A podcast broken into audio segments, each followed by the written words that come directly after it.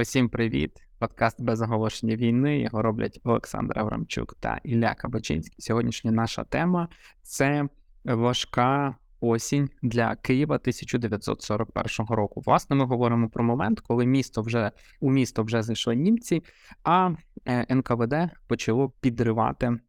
Е, будівлі різного роду якісь вулиці і так далі, і все це на той момент навіть дістало свою народну назву пекельна осінь, тому що фактично е, більшовики, комуністи, які відступили, вони почали знищувати Київ. Е, я думаю, що сьогодні ви також можете чути інформацію про те, що українські збройні сили підривають будівлі в Бахмуті, які змушені залишити, які переходять під е, вже під е, вагнерівців чи інші збройні сили, якісь російські.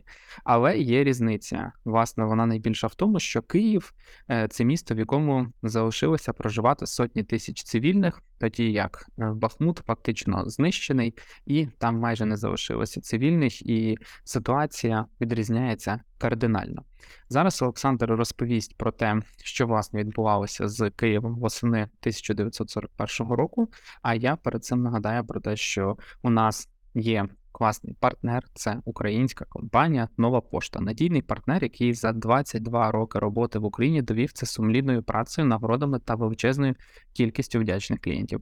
Мережа компанії налічує 9300 відділень. Можете собі уявити 14 тисяч поштоматів по всій Україні. Я супер обожнюю поштомати і всіх закликаю користуватися саме ним. Плюс 110 сортувальних терміналів та депо. А кількість відправлень за 2022 рік перевищила 315 мільйонів одиниць. Компанія дуже класна, сам користуюся, і вас також вас також закликаю використовувати всі її сервіси та можливості, яких чимало. Посилання ви залишаю в описі до цього подкасту. Заходьте, знайомтеся та відправляйте, отримуйте посилки через нову пошту.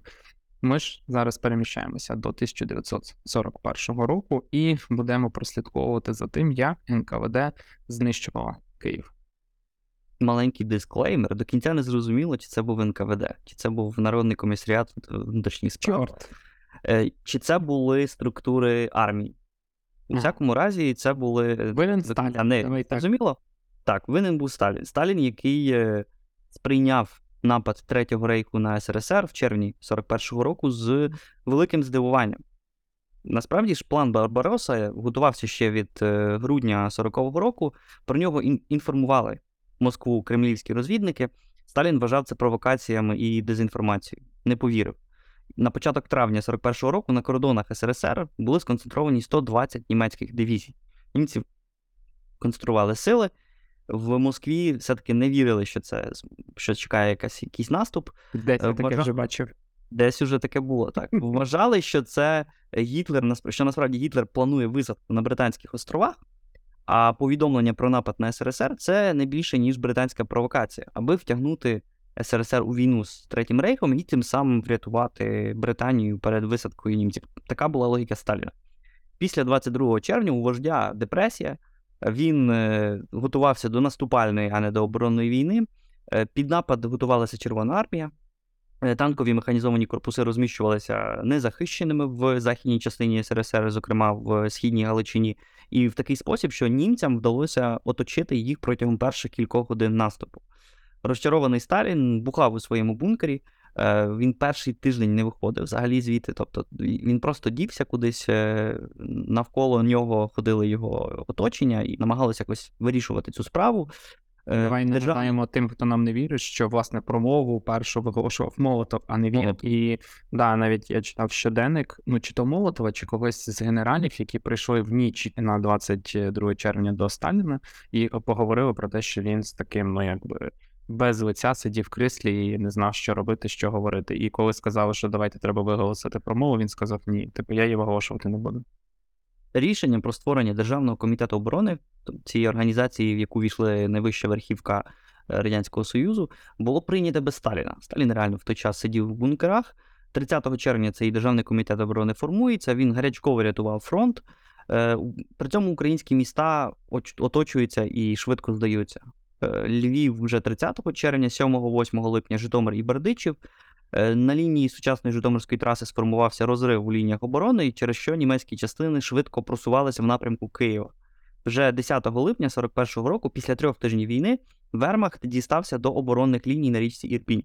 Можна собі уявити, як швидко відбувався наступ німецьких сил, передусім на саме на півночі України, бо в центральній частині все-таки радянські війська е, давали, чинили якийсь більший опір.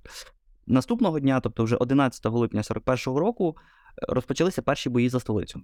Київський укріпрайон взяв оборону. Німецький штурм почався 31 липня. Після оточення частини армійських формувань на території е, УРСР е, дуже швидко вирішили створити 37-му армію на чолі з генералом Андрієм Власовим.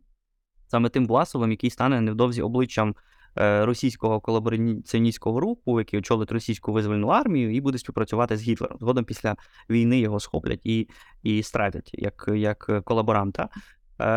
А при цьому це створення нового загону не врятувало столицю. 21 серпня 41-го року Гітлер віддав наказ призупинити дещо наступ на Москву і скерувати всі сили на взяття Києва, Лівобережної України, Криму, Донбасу, тобто цього південного е, фронту, е, на півночі взяти в облогу Ленінград. Гітлер при цьому жертвував все-таки швидкістю наступу на саму Москву. Німецькі танкові колони під керівництвом е, Гудеріана зайшли в тил військам Південно-Західного фронту, який, власне, і обороняв столицю радянської України. 7 вересня 41-го року німці зайняли конотоп на Чернігівщині, тобто вони оточили, починають оточ, оточувати Київ. Почався наступ на Київ з боку південного сходу, з Кременчуцького плацдарму, тобто зразу із півночі, і з е, півдня, фактично. Командування Південно-Західного фронту усвідомлювало приреченість Києва. Сталіна просили про відступ на лівий берег і далі на схід, але з Москви прийшов наказ ні кроку назад. Не можна було віддати Київ. Керівництво Південно-Західного фронту, зокрема командувач Київського особливого військового округу генерал Михайло Кирпонос, не хотіли повторити долю командувача Західного фронту Павлова, якого розстріляли вже в той в той момент. Е, тому і залишилися з червоними частинами, чекали оточення. найвище керівництво цієї частини е, фронту. 16 вересня 41-го року німецькі з'єднання замкнули кільця навколо Києва в районі Лохвиці і Лубен. Полтавської області, тобто 900-тисячна армія в результаті опинилася в сумнозвісному київському котлі, в тому числі її згаданий е, генерал Кріпонос. Вийти вдалося лише невеликій 20-тисячній частині 37-ї армії Власова. Зокрема, цьому колаборантові вдалося. На середину вересня 41-го року Вермахт контролював майже всю центральну Україну. Е, Київ, який Сталін наказав тримати за будь-яку ціну, здали 19 вересня, здали практично без без бою. І вище командування Київського військового округу або загинуло, або потрапило в полон. І тоді в бою загинув генерал Кирпонос, е, начальник штабу Василь Тупіков і голова Верховної Ради Української Радянської Республіки Михайло е, Бурмистенко. Оборона України, в принципі, завершилася катастрофою, за яку несе відповідальність вище командування Збройних сил СРСР і вище політичне командування, зокрема Сталін. Ще в 40-му році, тобто напередодні е, нападу Третього рейху на е, на Радянський Союз, проводилися різні командно-штабні симуляції. І е, радянські військові прийшли, зробили висновок, що оборонна війна насправді буде програшною для СРСР. Тобто і тому вони готувалися до наступу, до нападу на Третій рейх, а не до оборони. Попри це, Сталін Е, до кінця наполягав на безнадійному утримуванні Києва. Хоча вже інформація про те, що це вже не має ніякого е, ніякого військового сенсу, і що це закінчиться падінням, вже була. Відступаючи після розгрому і оточення, радянське керівництво прийняло тактику випаленої землі так як це робили в багатьох інших е, регіонах е, Радянського Союзу. На вже окупованій території відправляли диверсантів, е, з літаків скидали листівки з закликами до місцевих громити тили німецької армії, підривати мости, розбивати рейки, підпалювати ліси. Тобто нищення комунікації має сенс. І це насправді те, чого в багатьох регіонах Південної України вчасно не зробили, зокрема з підривами відповідних мостів. Але багато з тодішніх рішень 41-го року рішень вищого військового командування були просто необґрунтовані. Наприклад, найбезглуздішим можна вважати наказ підпалу лісів і хлібних ланів.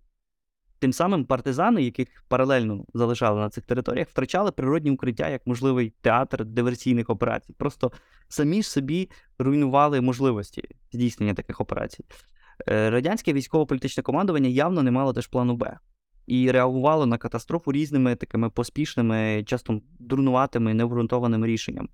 І розуміючи цей контекст, легше усвідомити, навіщо в Москві хотіли висадити в повітря центральну частину столиці радянської України Києва. Е, Такими були, в принципі, загальні методи ведення оборонної операції. Не рахувалися з жертвами серед військових цивільних, намагалися якось сподівалися, що такий спосіб дезорганізують е, діяльність е, окупантів. Київ готувався до оборони за наказом Сталіна.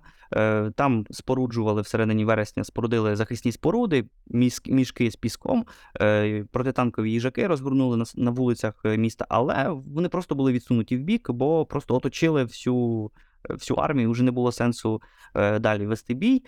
Е, На підході е, постраждали передмістя, аеропорти, певні е, підприємства, які бомбардувала німецька авіація, але сама столиця загалом на 19 вересня, коли німці вступили, залишилася практично неушкодженою, принаймні від такого прямого артилерійського вогню.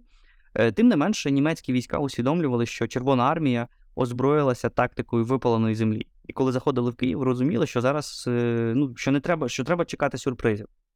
Після захо- захоплення Києва нацисти планували розмістити військовий штаб у готелі Континенталь на сучасній вулиці Городецького. Це була будівля кінця 19 століття, один з найбільш таких респектабельних готелів ім- імперського Києва. Але місцеві розповіли німцям, що перед відступом більшовики замінували цей готель. Е, До полону, крім того, потрапив командир взводу спецмінування радянської, радянського спецмінування Борис Левченко. Він розповів про деякі заміновані об'єкти, і відповідно німці вже мали певну інформацію, що місто заміноване. І вже в перший день вступу німців до міста, 19 вересня 41-го року, почалися пожежі і, і перші вибухи. Їхній початковий масштаб був все-таки порівняно невеликий, бо підірвали напередодні вступу німців, підірвали всі мости через Дніпро, е, підірвали критичну інфраструктуру, е, в місті зникла електрика і вода. З'явилися перші тривожні чутки, що після зникнення світла і води Київ планують взагалі висадити повітря. Тобто вже ходили такі чутки серед місцевих мешканців. Німецьке командування почало облаштовувати окупаційну адміністрацію, так як в інших е, захоплених е, містах. За наказом окупантів тисячі киян вишукувалися в довгу чергу біля будинку Дитячий світ е, на розі прорізної хрещатику. Там змушували їх здавати зброю, протигази, радіоприймачі. І 24 вересня, після обіду, в будинку, де власне вишукувалася велика черга з людей, про- вибухнула перша міна, яка почала довгу е, чергу детонацій. Пожежа в дитячому світі поширилася вгору по прорізній, охопила весь хрещатик. Через зруйнований водогін гасіння було неможливе. Е, Пожежний потяг, який німці спробували доставити до Києва, не доїхав. Е, Радянські агенти, які залишилися в окупованому Києві, перешкоджали в гасінні, перерізали шланги. Е, І наприкінці вересня 41-го року е, згоріли 5 кінотеатрів, декілька театрів, консерваторія, будівля головпоштамту, там, де вона і нині знаходиться, міськрада, сусідня, універмаги. У повітря висадили київський цирк і 5 готелів. Крім згаданого континенталю, ще Савой і Гранд Отель. Нібито один з В теж Києві реально були гранд готелі Савой. Блін, я хочу в Київ столітньої давності. в імперський Київ, так. Імперський Київ. да. Е, Ну і вибух в цирку був такого масштабу, що металевий купол е, перелетів на інший бік е, вулиці і десь там потрапив в скверик. У вогні загинули бібліотеки, загинуло чимало цінностей. Разом з Київською консерваторією згорів орган і біля 200 е, рояль. Але як виглядала технічна сторона цього масового мінування, яке здійснили радянські сили перед своїм е, відступом? Е, У місті залишилися диверсанти, на зразок багатолітнього працівника Народного комісаріату внутрішніх справ, тобто того, що згодом називатиметься КГБ, борця з буржуазними націоналістами Івана Кудрі. Ось цей Іван Кудрі залишається в, е, в місті. Аби замаскувати свою діяльність, він зняв шинель НКВДиста, вдягнув вишиванку, відростив вуса, перетворився в щирого патріота на ім'я Кондратюк. І, власне, він переховувався перший, перший рік е, окупації. Він увійшов до особливо 18-ї дивізії НКВС, яка поряд з групою 37-ї армії генерала Власова зайнялася мінуванням Хрещатика. Принаймні, це одна з, е, з версій. Операцію, власне, мав координувати Іван Кудря, агент е, безпеки. Е, Мінували під прикриттям підготовки бомбосховищ напередодні відступу. Е, Вибухівку закладали в усіх е, важливих інфраструктурних об'єктах, на мостах, які ж е, справді підірвали електростанція, залізниця, водогони, телеграфні станції. Вибухівкою нашпигували всі великі адміністративні будівлі, де потенційно міг розміститися німецький штаб. Замінували будівлю українського радаркому, нині це будівля уряду на вулиці Грушевського. Щойно збудовану будівлю Верховної Ради УРСР теж вище по, на вулиці Грушевського, штаб е, Київського воєнного округу, де нині міститься офіс президента на банковій. Е, Вибухівку заклали до приміщення е, будівлі НКВС Радянської України, нині це будівля СБУ, також до музею Леніна. Тобто сучасний будинок вчителя, де розміщувалася Центральна Рада. Мінували за допомогою великої кількості тротилу і радіокерованих мін F-10.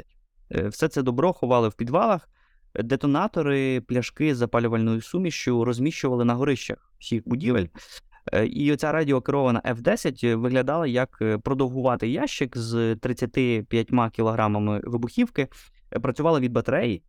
Тобто це було доволі навіть, я би сказав, добре, добре технологічно зроблене. Вистачало цій батареї на 40 діб. Запуск міг відбуватися на відстані понад 150 кілометрів, тобто там, е, там, там технологи над цим попрацювали. Операцію ж саму почали вже всередині літа, саме тоді, коли Сталін наказував Київ не здавати, але вже готувалися до потенційного вибуху. Сапари були вдягнені в звичайний одяг сантехніків, е, мешкали в наметах, тобто якось е, намагалися маскуватися.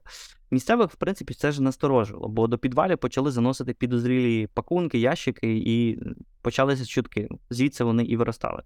Влада почала заспокоювати, що це, мовляв, так переховують архіви, коктейлі Молотова, які розмістили на горищах, пояснювали підготовкою до вуличних боїв, тобто якось намагалися це все маскувати. Але як це сам все буває з різними російськими сучасними операціями, так і тоді радянські операції не всі пішли за планом. Зокрема, е, детонація хмарочосу Гінзбурга відбулася у не дуже зручний момент. Кудря мешкав у конспіративній е, квартирі всередині цього хмарочосу. Під завалами опинилися секретні документи, таємні шифри, е, зброя, особисті речі, дуже багато різної техніки, як- яку він мав використати як, е, як е, агент, і залишився на території е, окупованого Києва. Давай я в двох словах розповім про цей будинок, тому що він насправді цікавий. Ну і як описував цей кудря, він буквально вибігав з будинку, коли його мали в, в, під, підривати. Власне, хмарочос Гінзбурга. Я побачив контаряв про нього кілька днів тому і кажу Олександру, блін, давай зробимо про те, як підривали Київ, тому що це цікаво. Хмарочос Гінзбурга, е, для тих, хто не знає, який я зараз на місці цього хмарочоса готель Україна. Колись він називався готель Москва, якщо не помиляюсь. Цей готель е, почали цей будинок почали зводити у 1910 році. Побудували за два роки. І на той момент цей будинок він тоді не був готелем, це був прибутковий будинок. Там було під сотню квартир, і деякі з них були досить великими, шикарними. Сам по собі був будинок е, дуже високий, висота стелі 4 метри. Можете собі уявити, як все по-багатому там було.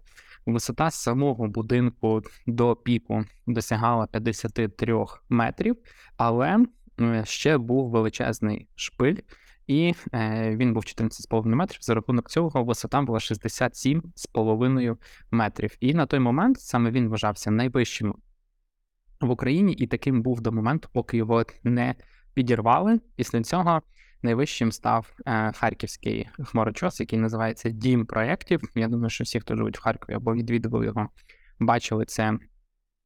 Цю будівлю він е, ця будівля висотою 66 метрів, тобто зовсім чуть-чуть була е, меншою.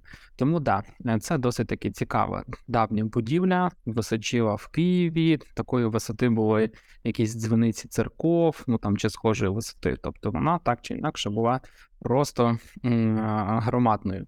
І що цікаво, е, цей Лев Гінзбург дуже пишався тим, що він був номером один у своєму місті, і саме будівля, яку називали його прізвищем, була найвищою е, в Україні на той момент. Після того, як будівлю підірвали, відновлювати її вже по суті не можна було, тому її знесли до кінця, і е, фактично на її місці вже побудували згодом нову будівлю. Але вся історія з підірванням цієї будівлі показує, що Кудря, який за однією з версій мав все це організовувати, великою і з великою ймовірністю все-таки не був дотичний до, до самого процесу. Або принаймні він е, не був е, головним координатором.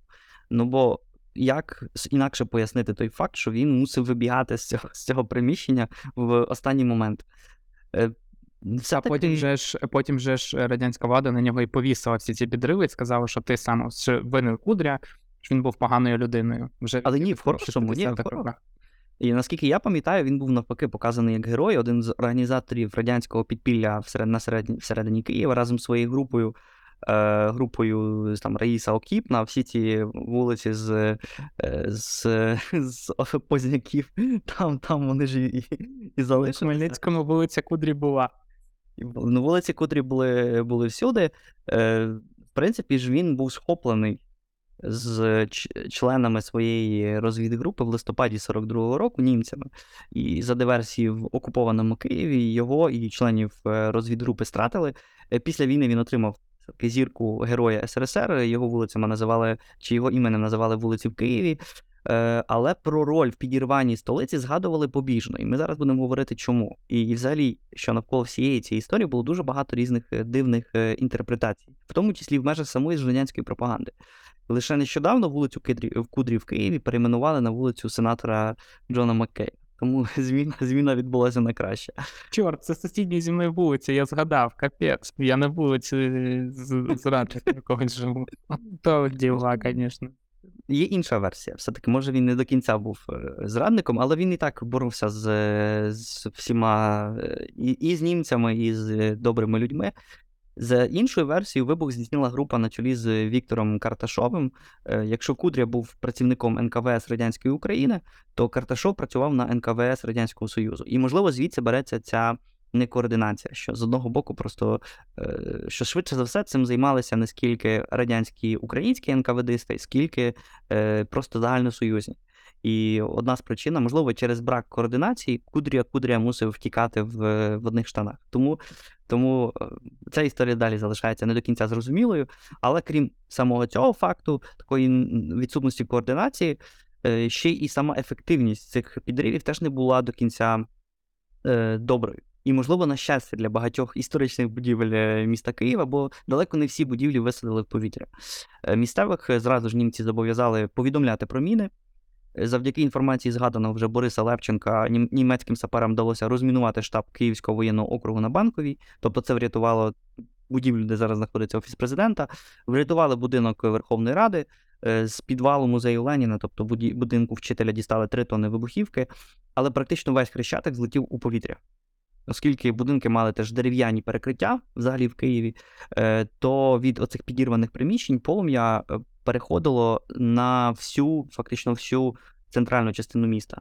І аби зупинити поширення вогню, німці примусово евакуювали мешканців з центрального ч- з центральної частини міста. Звільнені будівлі підірвали вже самі по периметру пожежі, аби зупинити просто розпоширення пожежі на інші частини міста. І у такий спосіб десь біля 10-20 тисяч мешканців втратили свої домівки. Е, Вже е, не, не лише через сам підрив, але скільки більше через саму пожежу, що треба було пожежу якось зупиняти. Їх розмістили на вулицях, е, на площах. Вони жили фактично на вулиці в парку Шевченка на Володимирській гірці. Тобто, це теж е, велика трагедія для багатьох з цих е, людей. Невдовзі, через кілька днів після самих вибухів, е, після 24 вересня, літаками доправляли пожежне обладнання. Е, Шланги тягнули з Дніпра, але пожежу вдалося загасити лише до 29 вересня, тобто фактично в 10 днів тривали страшні пожежі в Києві. Е, Підірвали окремо теж Києво, частину Києво-Печерської лаври, зокрема Успенський собор 11 століття. Але вибух цей відбувся пізніше. Його дуже часто помилково пов'язують з вибухами на вулиці Хрещат. Знищення цього Успенського собору стало елементом е, такого теракту проти президента колабораційної Словаччини Йозефа Тісо, який відвідав Київ на початку листопада 41-го року. Е, За однією з версій, радянські диверсанти хотіли підірвати Тісо тоді, коли він заходить в, в Лавру, але він вийшов з Лаври о 12.30, сам вибух відбувся аж за 2 години, тобто о 14.30. Але існує інша версія, е, за якою підрив здійснили насправді за особливим за особистим наказом Гітлера. А Тісо виконував роль статиста, який, правда, нічого, нічого про це не знав, що, що хочуть підривати, підривати один з таких символічних е, місць е, київського православ'я. На сьогодні версія з тим німецьким слідом, що все-таки це німці підірвали, виглядає найбільш переконливою. подібно до комуністів, насправді ж німці займалися теж цим культурним вандалізмом, їм було байдуже, що відбувається навколо, е, тому вони і все, все це підривали. Е, Центральну частину міста однозначно висадили комуністи. Е, Радянський Союз. Е, Радянські підривники сподівалися завдати шкоди окупантам, дезорганізувати тили. На практиці ж постраждали переважно звичайні мешканці Києва. За даними організаторів мінування з Народного комісаріату внутрішніх справ УРСР, вибухи забрали життя десь 300 німців. Військових, представників цивільної адміністрації знищили кілька десятків техніки. Тобто, ну якось масштаби не вражають. Пропагандистських цілях говорили про диверсії в окупованому Києві, але, наприклад, про підрив е, Хрещатика, е, ну, який був насправді настільки зашкварною історією, що, що не можна було його приписувати самим собі, не говорили. І тому радянська пропаганда звинувачувала німців, що це німці зробили. Е, І така інтерпретація увійшла до канонічної історії Великої Отечественної війни, яка поширювалася від 60-х і до аж до кінця існування Радянського Союзу. Але навіть в умовах тоталітарного контролю над інформацією багато безпосередніх учасників обмовлялися в своїх мемуарах, в інтерв'ю і тим самим давали вказівку на те, хто ж насправді знищив центральну частину міста. Опосередковано зізнавалися, що місто замінували червоні е, під час відступу. В 71-му році один з виконавців, Михайло Татарський, описав процес на сторінках радянської преси, і це опублікували в офіційній радянській пресі. Всіх цих людей нагороджували орденами за мужність, за заслуги, е, і їх, в принципі, ж всіх е, звеличували як великих борців, диверсантів, те, що вони зупиняли ворога.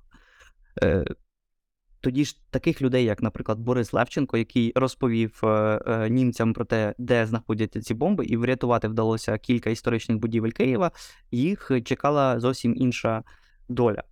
Е, Левченка, ймовірно, затримали після звільнення Києва, і його стратили рішенням воєнного трибуналу в червні 44-го року за те, що він видав інформацію про мінування, зокрема, власне, цих кількох згаданих врятованих будівель.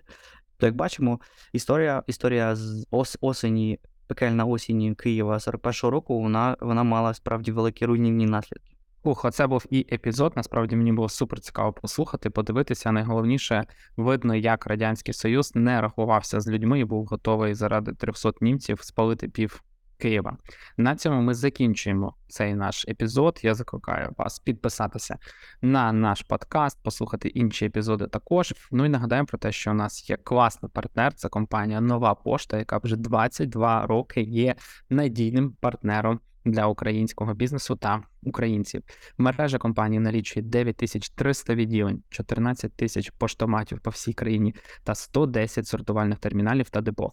Я, до речі, на одному з таких терміналів був на екскурсії. Мені дуже сподобалося. Мене туди, звісно, запросили як журналіста, але можливо, колись у вас також буде можливість потрапити. Мені було дуже цікаво, тому обов'язково скористайтесь такою можливістю.